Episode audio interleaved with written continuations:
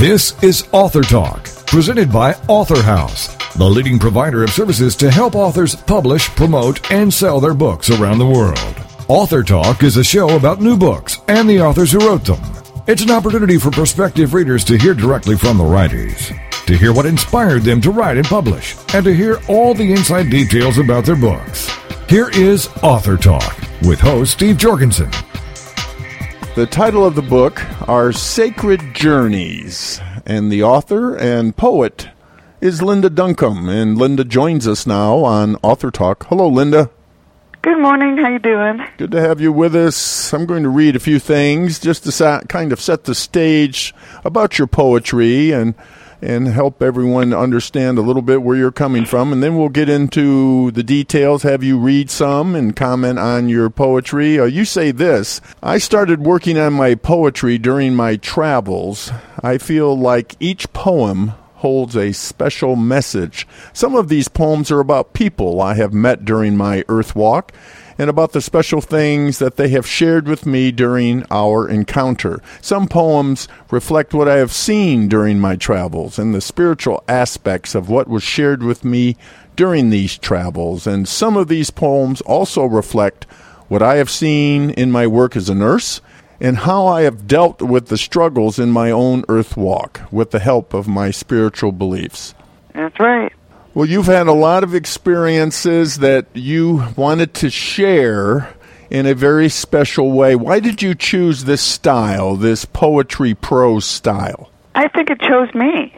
I, I was traveling with my husband one on one particular trip. I can't remember what it was. I picked up a pencil and just started writing, and uh, came up with a poem for my sister, uh, who is struggling with her own illnesses right now and uh, I was worried about her, and I just wrote a poem uh, for her. And I think that's where it all started. It just kind of opened the door, and things started flooding flooding to me um, ever since. Well, when you write in this style, it seems to concentrate emotions and feelings and and uh, is is much more pointed, or maybe that's not the more I guess I keep thinking of the word concentrated, uh, and brings us to somewhat of an understand of what understanding of what you are feeling when you're writing these.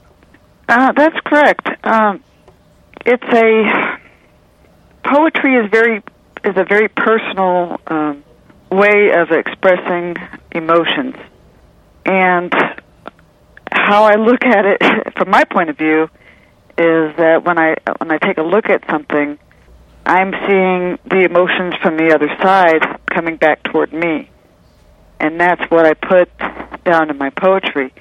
Um, when during my travels, uh, especially when I go up to uh, the Pine Ridge Indian Reservation, um, I've been through uh, Wounded Knee several times, and I stop and pay my respects but I feel like I, I feel the emotions coming from that place coming to me and telling me stories.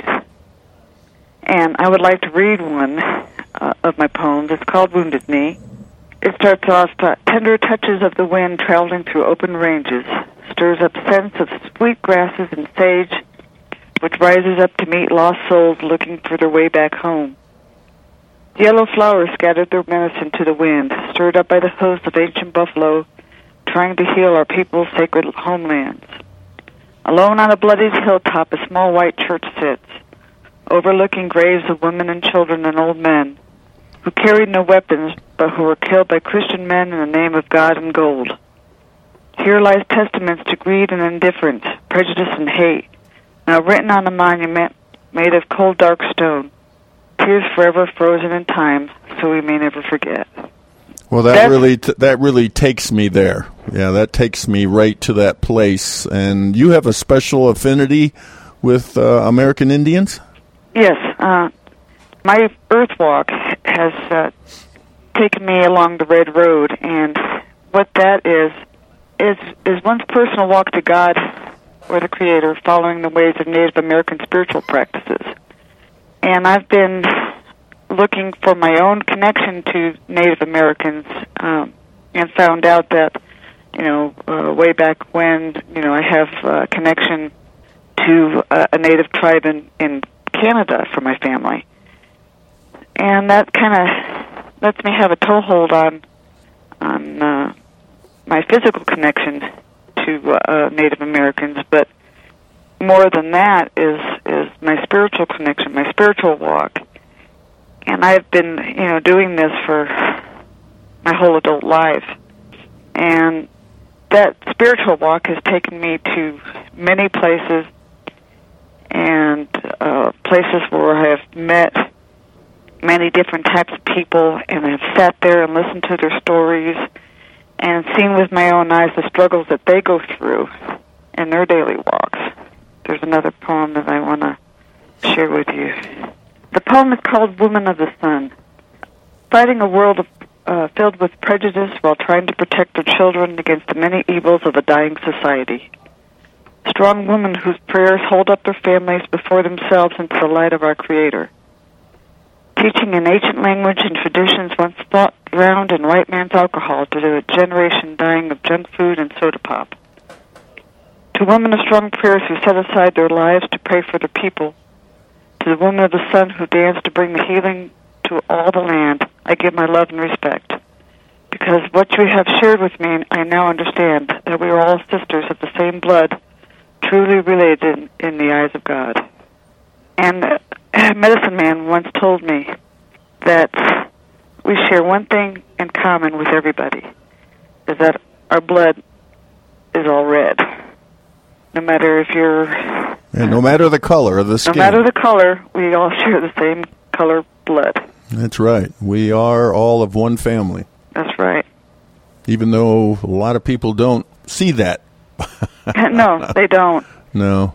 Uh, and really this uh, this walk has brought me to look at other uh, aspects of different religions and see. I'm trying to find a common thread of uh, that will tie this world together instead of always taking a scissors and trying to cut that thread into little bitty pieces.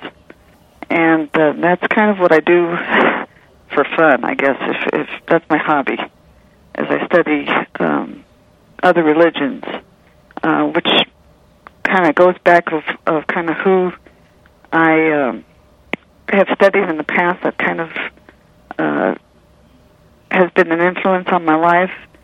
Um, you know, pe- people like um, the Dalai Lama, uh, Leo Tolstoy, uh, Henry David Thoreau, uh, Gandhi, uh, those people, um, they all have a common thread, even though there may not be what people think of religious leaders now.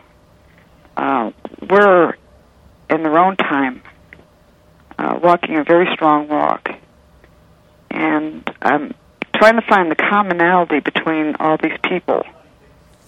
And then kind of seeing if I see that same commonality in today's world, in in the religious leaders of today, and um, that's kind of uh, that kind of fascinates me. Uh, there was a incident uh, during one of my travels where um, I saw uh, two people on the on the roadside, and uh, they were walking, um, carrying all their possessions on their back. And I sat and talked to them for a while, and uh, they were actually trying to minister to people during their travels, and that kind of fascinated me. And on the way back into into a town, I wrote this poem. It's called uh, "Ministers to the Wind." Two lost souls looking for God in the hearts of strangers, preaching a version of His word to the wind while searching for ways to work off others' sins. Tortured by past evils and circumstances, looking for forgiveness for themselves but not for others. While carrying life's burdens on their back, they travel along endless roads. Their church only shelters along man's highways. Here they sit alone, waiting for parishioners who will never come. But as the sun goes down, cuddling beneath an old blanket, they will find comfort and love with each other underneath the stars, and solace and peace in ministering only to the wind. Well, that's beautiful. You, in fact, it kind of emphasizes what I have here in front of me a statement by you. You say, Many things cannot be learned by reading. You must sit and listen to the many stories that are told you by your elders, as well as just sitting and listening to God's voice in the wind. That's right. Kind of what some people call that still small voice. It's not a it's not a small voice. It's very loud if you listen to it. um, kind of goes know, through. God kind of just goes throughout your whole being. That's right. Yeah, you need to be open up to it. It's a very peaceful feeling uh, when you hear it. There's a poem that I wrote, uh, "When the World is Silent," which kind of explains God's voice uh, the way I have heard it. And the poem goes like this: What do I hear when the world is silent? when old man-made sounds do not exist. I hear the cry of an eagle calling me to a secret place high in the mountains, where time stands still and the, si- and the sounds of silence are deafening to untrained ears, where footsteps are only echoes along canyon walls, and sounds of human breaths are taken away in the wind. Can you hear the voice of God in the roar of the falls and the raindrop that falls upon the water? Follow the voice of God to that secret place that can be yours a place where time stands still, where his voice can be heard over the chaos of man. Remember this, my children. To man, silence is the absence of sound. To the eagle, silence is the absence of man. What do you hear when the world is silent? A lot of people don't like silence. no, they don't. Kind of, it's just too hard to, I guess, deal with their own thoughts. Yes, um, you know, I've I've started traveling when I was younger, and I've backpacked uh, many a mile in New England where I grew up. And the biggest thrill of, of any of my trips is when I can kind of get alone from the group that I was with and listen to the wind in the trees and listen to the water running and watch the sunrise above the mountains and be knowing that I'm the first one that probably see the sun come up. Little things like that um, started me off on this on this road that I'm currently walking. And will you write more? Oh uh, yes, I'm I'm writing more. Um, matter of fact, uh, one of my poems that I uh, submitted to a contest uh, actually won a contest. Um, and it's going to be published. And uh, it's called Lessons from Tolstoy. And I wrote that one in about, uh, I don't know, uh, while I was at school one day. And because I, you know, I've been studying him. And, and it's kind of not uh, my normal poem, not something that I normally uh, right about, and uh, it was kind of worrisome. Uh, when I when I wrote it, saying, you know, that doesn't sound like me. but uh, obviously, people like it, so uh, you know, it's it's kind of like maybe I've taken a turn in my in my writing towards something else. This book was written uh, in memory of uh, to my husband and my dad. Uh, my husband died uh, two years ago, and my dad died last year. And a lot of this, these poems, um, toward the end of the book, kind of reflect how I'm handling or how I handled the grief during the initial year after he died. And at the same time, not only handling his death, but handling um, the uh, other people's grief, you know, as my work as an ER nurse. And a lot of that uh, emotion that I've seen and felt uh, during that year, that's part of my, uh, that's a big part of the book. Well, the title of the book is Our Sacred Journeys, uh, poems and prose from Linda Duncombe. Linda, tell us how to get your book. Uh, the book is available uh, from Author House, and also it's it's listed on Amazon.com, and it's available. And I hope that people um, uh, enjoy it and uh, get something out of it. I'm certain they will, Linda. Thanks for joining us and sharing all your feelings and insights and some of your poetry. So, thank you. Thank you very much. Appreciate it.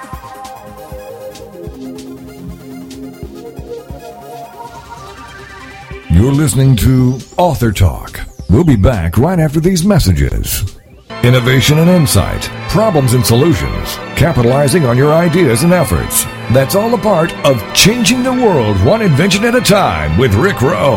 Thursday evenings at 6, 5 Central on TogiNet.com. Rick will be sharing stories of innovation, invention, inspiration, and overcoming obstacles with guests who have been there, done that, and are doing that. Rick will be asking the right questions, helping you identify the real problems, and showing you how to act on your ideas by increasing consumer confidence and, more importantly, increasing your confidence to act on your ideas. For even more information, go to ThinkTek, that's T-E-K, globally.com. Then join us as Rick and his guests teach us how to develop new ideas and create new products, new businesses, new jobs. And together, let's get our economy growing again. It's changing the world one invention at a time with author and inventor Rick Rowe. Thursday evenings at 6, 5 Central on TogiNet.com. Y'all wave your hands. Look who's on. It's number one. Now you might think Juan's youth was sad. Right. Cause he had a deaf, dear mommy and dad. Right. But that ain't the case. It wasn't his fate. No. The Juans never struggled to communicate. Ha. Y'all wave your hands. Look who's on. It's Dakota Man Keith and he's number one. It's That Keith Wann Show on TogiNet.com, Wednesday nights at 8, 7 Central. Every week, That Keith Wann Show will have guests that share their experiences, expertise, opinions, and personal lives with us to hopefully help us better understand others. The topics and guests will come from the American Sign Language community. For more on Keith Wann and the show, go to his website, keithwann.com. Listen with an open mind and willingness to learn and help with the cultural bridge. Number number one, Keith's number one. Everybody clap cause the Dakota Man's on. Number number one, Keith's number one. Everybody clap cause the Dakota Man's on. Don't miss That Keith Wann Show. Wednesday nights at 8, 7 Central on TogiNet.com. Welcome back to Author Talk, brought to you by Author House, helping authors publish, promote, and sell their books around the world. The title of the book, The Golden Staff Saga. The first book of five in a series, this one titled Pillar of Light. And the author is Christina Neely. And Christina joins us now on Author Talk. Hello, Christina. Hi. Well, this is an exciting book, a fantasy. We're talking about action, adventure, romance. The lead character is a female. You say this about your book. My book is about an ordinary girl who ends up in another world where she is told that she is the only one that can prevent the other world from dying. She teams up with people from the other worlds and develops abilities. And her name is Elena. That's correct. Elena is the main character of the book. Um, she's just an ordinary teenage girl from Earth, and she wanders into the woods one day. Um, the woods are, are pulling to her, calling to her, so she goes in, and she ends up in this other world where she meets various characters. And at first, uh, nobody, the king, uh, this other world, this village, doesn't like her and threatens her. Um, but then eventually he discovers that she's the only one that can actually save his world from, from destruction. How does he discover she's the only one? Uh, he receives a vision from their deity. Their deity is called the Great One. And he actually, one day while praying, he receives a vision that she is the only one that can save, save Altapora. Well, I started reading at the beginning of your book, and it really draws you in. Suddenly, we're in this dark forest, a much different forest with much different animals and other people in it. Now, this forest leads to this other world, and what's the name of the other world? The other world is called Altapora. Is that for a special reason you named it that? Um, not really. I was just trying to come up with a name that was something sort of different and and that name just kind of came to mind. So I figured I would go with it, and and that's what I named the the world. Now, you say that Elena now must face her fears and look inside herself if she is going to succeed. So, this is great challenges for her. Yes, that's correct. Um, in order to get the golden staff, uh, she has to pass through several trials. And other people, other warriors, have tried to pass through these trials to get to the golden staff, and they've all failed. So now, her being an ordinary teenage girl feels a little lost, helpless. How can she get through these trials when trained warriors could not? So, one of the key messages you say in your book is no matter who you are and where you come from, you can achieve great things. That's correct. Um, throughout the book, Elena comes runs into a series of characters. All the characters have different abilities. They're all from different villages in, in this world. Uh, towards the end of the book, they actually go to a, a third world, and again, they meet more characters. And all these characters have to work together. They have to pull their strengths together, their weaknesses together, in order to save Altapora from dying. And they must all look different. Yes, yes. Um, there are some that look like children. There are some that can breathe underwater that have different colored skin. Uh, there are even some characters that are insects that can talk and, and interact with the characters and become friends with them. So, another message you say is we've got to learn about our own strengths and even our weaknesses, but you have to embrace everyone else's unique qualities to succeed. So, this is kind of a, a team effort. Exactly. Everyone has different abilities, and no one person will be able to save the world from dying on their own. Elena, she may be the person who is chosen to save the world, but she'll never be able to actually get there without the help of the other characters in the book. Now, there are some fierce beasts in this other world. That's correct. Um, in the beginning, there's a dragon type creature that that chases them, and you know they have to escape from that. Um, there's later in when she's going to get the the golden staff in the trial, she has to face an actual beast all on her own in order to succeed and get the staff itself. And there are warriors that are there to help her. Right. One of the people that she encounters is a great warrior who has special abilities of his own. He can control rock, the ground, so he's a very valuable asset to her since pretty much in Altapora the ground is made of rock. And there are a lot of battles in, in this other world. I guess that, you know, people uh, get s- separated and, and uh, a lot of unexpected things happen. That's correct. Um, at one point towards the middle of the book, Elena, before her trial, she gets separated from the rest of the group. So she has to contend on her own being, you know, this girl from Earth stuck in this whole other world, while the other characters are trying to find her.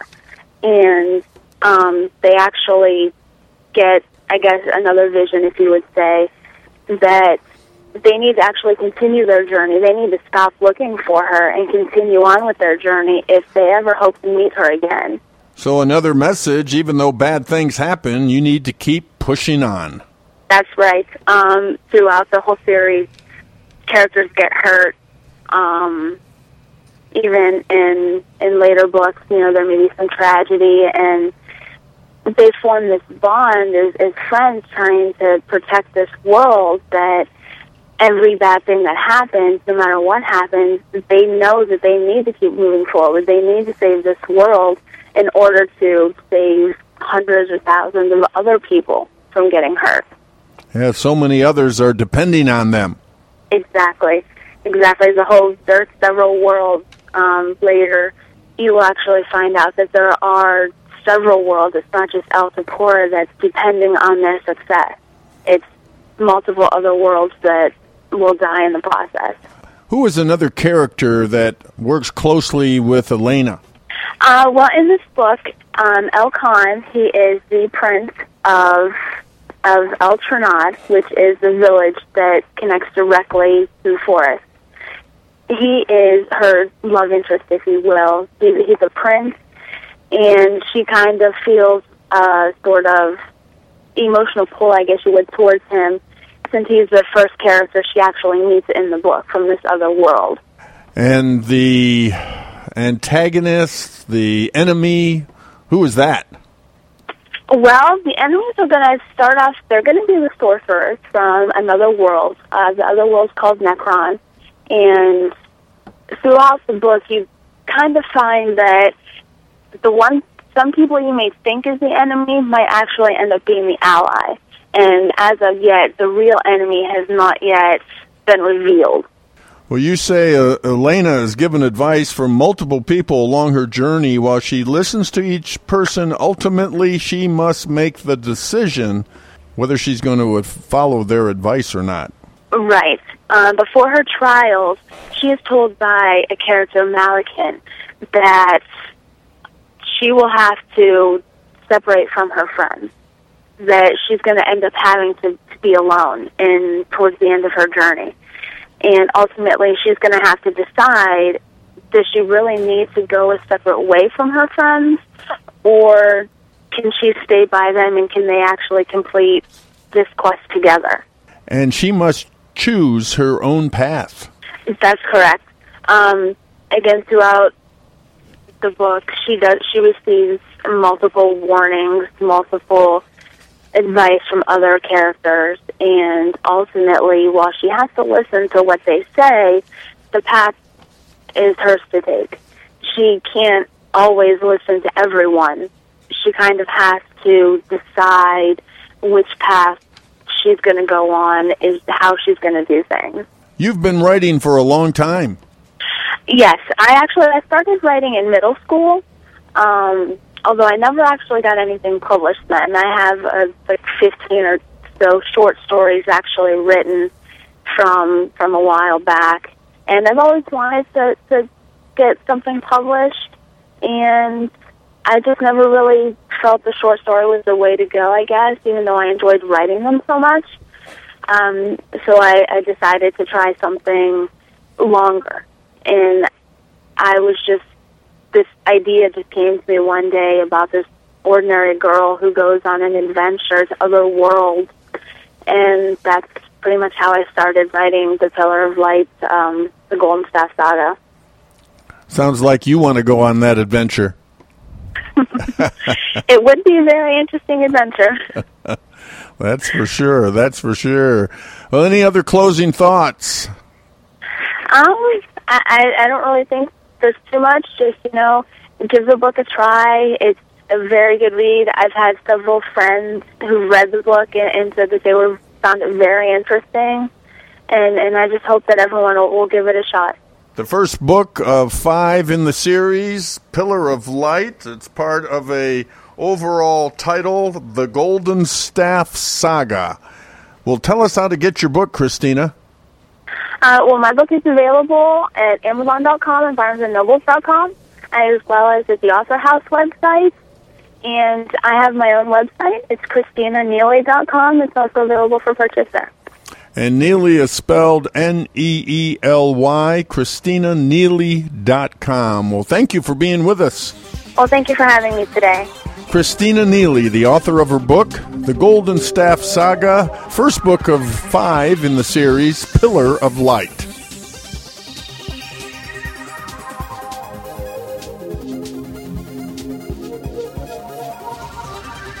You're listening to Author Talk. We'll be back right after these messages. People think I've made it. I'm popular. I seem happy all the time. I have great clothes and I'm involved in everything. But I have questions, doubts, and fears, just like every other teenager. That's why I'm glad for Teen Talk Radio, where it's all about choices. Join us for Teen Talk Radio with Nicole O'Dell, Thursday nights at 10, 9 Central on TogiNet.com. The choices we have to make that can alter the course of our lives. Life is too much pressure if we try to go it alone. I tune in to Teen Talk Radio with Nicole O'Dell every week to get reminded that I'm not alone. Nicole O'Dell is an expert on what happens in the lives of teenagers. Join her as she deals with topics like peer pressure, purity, drugs, alcohol, and many other things that might come up along the way. She writes books and speaks to people all over the place, but she says her favorite moments are when she can pull up a chair and chat with teens about what's important to us. For more information on Nicole and her books, go to NicoleOdell.com. Then join us for Teen Talk Radio with Nicole O'Dell, Thursday nights at 10, 9 Central on TogiNet.com. Teen Talk Radio, where it's all about choices. The American Rock and Roll Countdown with Alex Prime. So, where were you in the 1970s? Well, this Saturday morning, we're going to flash back to the 70s as we count down the classic hits with the American Rock and Roll Countdown. You'll hear news and information and stories about the artist and what was going on during the specific week that we highlight. So, be sure to join us at 9 o'clock Eastern Standard Time this Saturday on TogiNet for the American Rock and Roll Countdown. The American Rock and Roll Countdown on TogiNet. Welcome back to Author Talk, brought to you by Author House, helping authors publish, promote, and sell their books around the world. The title of the book, My Lipstick Journey Through Cancer. A journey of faith in finding the right shade. And the author is Anna Warner, and Anna joins us now on Author Talk. Hello, Anna. How are you? Well, that's an interesting connection there. Lipstick and cancer. I'm sure you're going to explain all that. Of course. of course. But hey, whatever works, right? That's right. when you're going through what you've gone through and others go through, I'm just thankful that lipstick is a part of your life. Absolutely. and we'll get into more of why that is so. But I want to read a few things that you have written to set the stage for our conversation. You say this My book is about my personal journey after being diagnosed with thyroid cancer. It was challenging and complicated journey in that the cancer kept coming back. It was also a difficulty because of the complication of the surgeries to my neck. I'm a mom, a singer, a sales rep, and whose voice is extremely important, and yet was not able to speak for long periods of time. And I was told I would never sing again. Well, you proved them wrong, didn't you? yes, I sure did. Yes, and and you and they also said some other things. Maybe you wouldn't be around very long, right? That's right. After the first surgery, um, the the first two things out of the surgeon's mouth to me were that uh, I, the prognosis is very bad, and it probably wouldn't take very much time at all because he thought the cancer had spread to my lungs and everywhere else. And then the second thing he told me was, "Oh, and you won't be singing anymore." Right. So, you know, in my mind, the singing part was secondary, of course, because I have, you know, I'm a wife and mother. So my fight started with that first part, the you won't have very much longer. And singing has been a part of your life since you were how old? Uh, my mom said that I had been singing since I was two, but um, for me, uh, probably junior high, high school is when I discovered that wow, I could sing, and then from that point on, I was on radio and television, singing locally at sports events, and um, And winning pageants, winning Miss Michigan National Teen Pageant. Yes, I actually. The reason for the pageants was that I was extremely shy and um, very um, just, I guess, just shy and into just nothing but music and piano and dance. So my mom actually said, "I'm going to put you into a pageant so you can blossom," and I hated that. that was challenging, right? that was very challenging, but once I was in and I met all these other girls from across the country, I literally thought, okay, this is kind of fun because, you know, backstage we were just all teenagers just having a good time. And then when they announced me in the top 10, I thought that was awesome. And then when they were announcing the top 5, I was actually in the back row. My shoes were off because they had hurt they were my feet were hurting. So the girl next to me nudged me and she said, "You're in the top 5." And so I had to put my shoes on. And then when I won, that was extremely exciting. But then, of course, I had to spend a year socializing, which definitely took me out of my comfort zone. Well, good for your mom and good for you. I'm sure you Yeah, look back on me- that and you're really grateful that your mom pushed you. Exactly. She taught me actually perseverance and just uh just to love myself and put myself out there because people will just, you know, they won't come to you unless you open yourself up to them. So, when did you discover the cancer? Uh, I had been singing at church and a couple other different places, and I noticed for about six months, this had to be the summer of 2008, um, I was getting a sore throat pretty much every night. My throat would hurt, but I live in Michigan, so the air, the weather was changing, so I turned on the humidifier, and by the fall, I couldn't sing um, some of the notes that I would be able to sing previous. And so um, I was massaging my throat one day, sometime between Christmas and New Year, and I felt a lump down at the base of my neck. So immediately the following week, I went into a physician's office. I went to an ear, nose, and throat physician. He scoped my throat. He didn't see anything wrong. So he just told me right there, he said, um, I don't see anything, so I believe you have thyroid cancer. so he just said that I was the right age, um, typically women between 35 and 50. And um, since he didn't see anything, and based on where the lump was, he thought it was cancer right away. He put me in into an ultrasound the next day, biopsy a couple days after that, and by the end of the week, I had my surgery scheduled. Wow. Mm-hmm. Well, that's a swirl of events. How did you handle it when he first told you? Well, when you first felt the lump, I mean, must have all kinds of panicky feelings must have gone through you. Yes, when I first felt the lump, it was uh, it was large, and I thought that's not supposed to be there, because you know sometimes when you get sick, you have swollen lymph nodes. Well, this was so far down my neck and in an odd spot, so that was pa- that was my first indication something was wrong. And when he said cancer, my first thought was, okay, I'm going to fight this because my kids are still young, and I'm going to do all the research that I could. So I did do the research, and it turns out that thyroid cancer is one of the most curable cancers. Um, but then, of course, I had a several turn of events along the way. But I was very, very confident going into the surgery that they were just going to take my thyroid out. I was going to drink the radiation that you get when you have papillary carcinoma, and I was going to be done, and that was it. And of course, things took a turn, but um, honestly, I was confident right up at the beginning. Now, you talk about emails that are part of the book. Tell us about these emails and the importance of them. initially when I first received the diagnosis and prior to my first surgery, I sent out an email to all of my friends and family just explaining to them what was taking place and the risks involved and I was just asking for prayer because the subtitle of my book is of course called A Journey of Faith and Finding the Right Shade. So faith plays a big part. So I was asking for prayer and just support for my family during that time and recovery time. And then as the journey progressed and got more complicated, I continued to send out email updates and included a little bit of inspiration. And the updates had to do with the progress and the setbacks. After several emails, which took place over the whole three year period, there were many people asking just for compilations if I kept those emails because they liked the messages that I put out and the positivity and they thought it would encourage and inspire.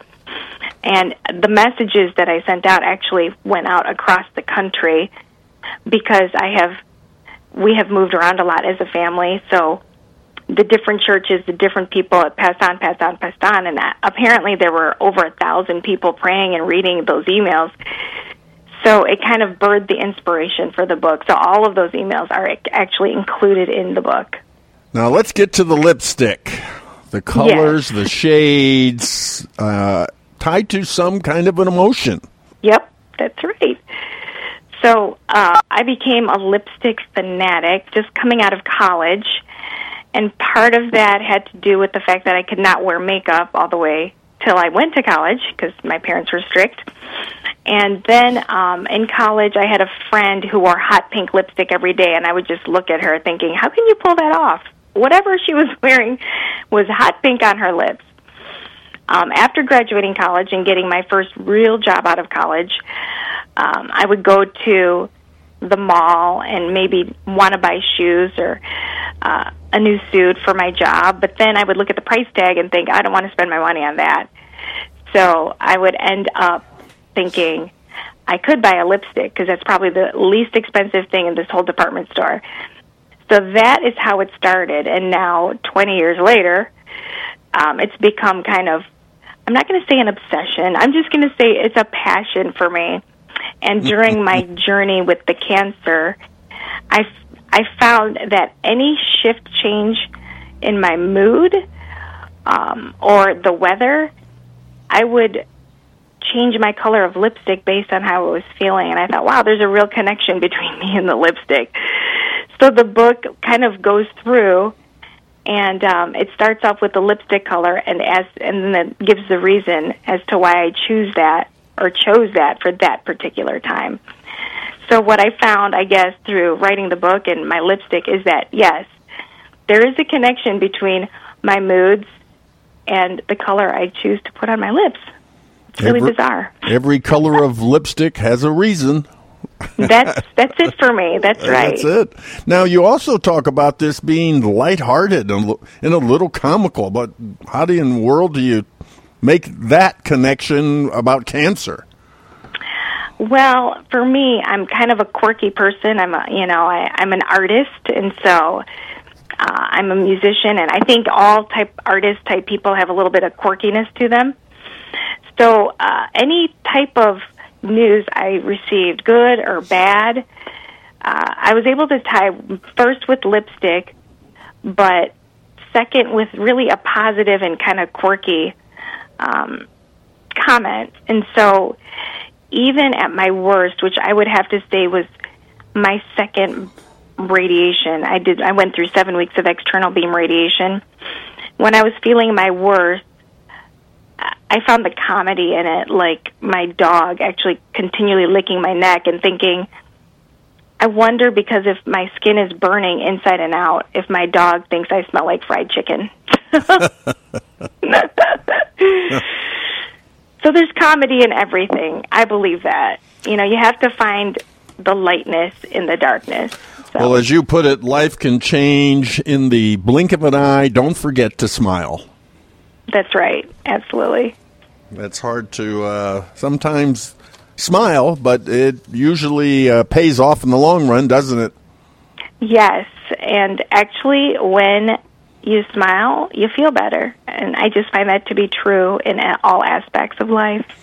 And through all of this, what has strengthened your faith and helped you to be so positive? Uh, for me, what truly strengthened my faith is first knowing that I had no control over everything, and I had to look to something else to get me through. And for me, my faith was what I looked to. Um, and second was the people that came forward and helped my family. They made meals. Um, they they came to just pray with me, and it just solidified the fact that um, if you put yourself out there and are kind to others, you sometimes only get one chance to meet someone. They will come out of the woodwork to help you through in your greatest need. So it's really, uh, it's just solidified my faith in people and also um, in God. Well, you say your book is a unique blend of humor, friendship, and emails revolving around a life threatening condition infused with a daily jolt, of course, lipstick. and Yes. it's an actually a feel good book, a lighthearted book about a complicated cancer journey. So, Yes. congratulations. And you're singing again. Yes, I am, which is really, really a miracle. I guess most people, when I talk now, they don't know. And when I sing, they don't even know. But it's taken so much to get to this point. Um, after the first surgery, my right laryngeal nerve was cut. So my right vocal cord is actually permanently paralyzed. And then, of course, I had surgery two when the cancer came back. And then surgery three um, came about because the cancer came back and surrounded my left laryngeal nerve. And so, actually, now, after the third surgery, and all of the radiation I got to my neck, my left vocal cord is partially paralyzed. So I'm speaking to you and I'm singing again with really a half functional vocal cord, which is a little bit like um, a one arm basketball player. And it's so it's a lot of exercise and a lot of control in my mind to get my voice working the way it's working. So it's it's really a miracle. Even my physicians kind of look at it and think they don't they don't even know how it how I sound as clear as I do and how I can be singing again. But I know there's a purpose, and um, it's a miracle. I'm excited. Well, we're excited for you. That's wonderful. We would never know just listening to you that all of that is uh, not there anymore, basically. It's Yep, just yep. been taken, but in spite of it, here you are talking so clearly and singing. So, congratulations. And as you put Thank it, you. live life passionately and, of course, wear lipstick. That's right. Well, I'll pass on the lipstick. I guess I don't think I'd look Yeah. good, but uh, live life passionately. Well, congratulations. Just give us some closing thoughts. Um, like I said earlier, um, and like you said, to just live moment by moment because you never know what the next day to bring and of next day brings, and also, of course, uh, treat people with respect because everyone has a story. They come from a different place, and sometimes you only get one chance. Um, every time you walk away from someone, you leave them with either a positive or negative view of you, and I choose to leave them with a positive. And of course, given what was given to me to use your voice, um, treat it with respect. It's a blessing to use your voice to stand up for what you believe in, and of course, tell the people that you care about how much you love them because you don't know what the next moment may bring. The title of the book, My Lipstick Journey Through Cancer. A journey of faith and finding the right shade. And the author is Anna Warner. Anna, tell us how to get your book. You can find my book on authorhouse.com or on amazon.com and barnesandnoble.com. Well, thanks again for joining us and sharing such a unique story and a story of hope and faith. Thank you, Anna. You're very welcome.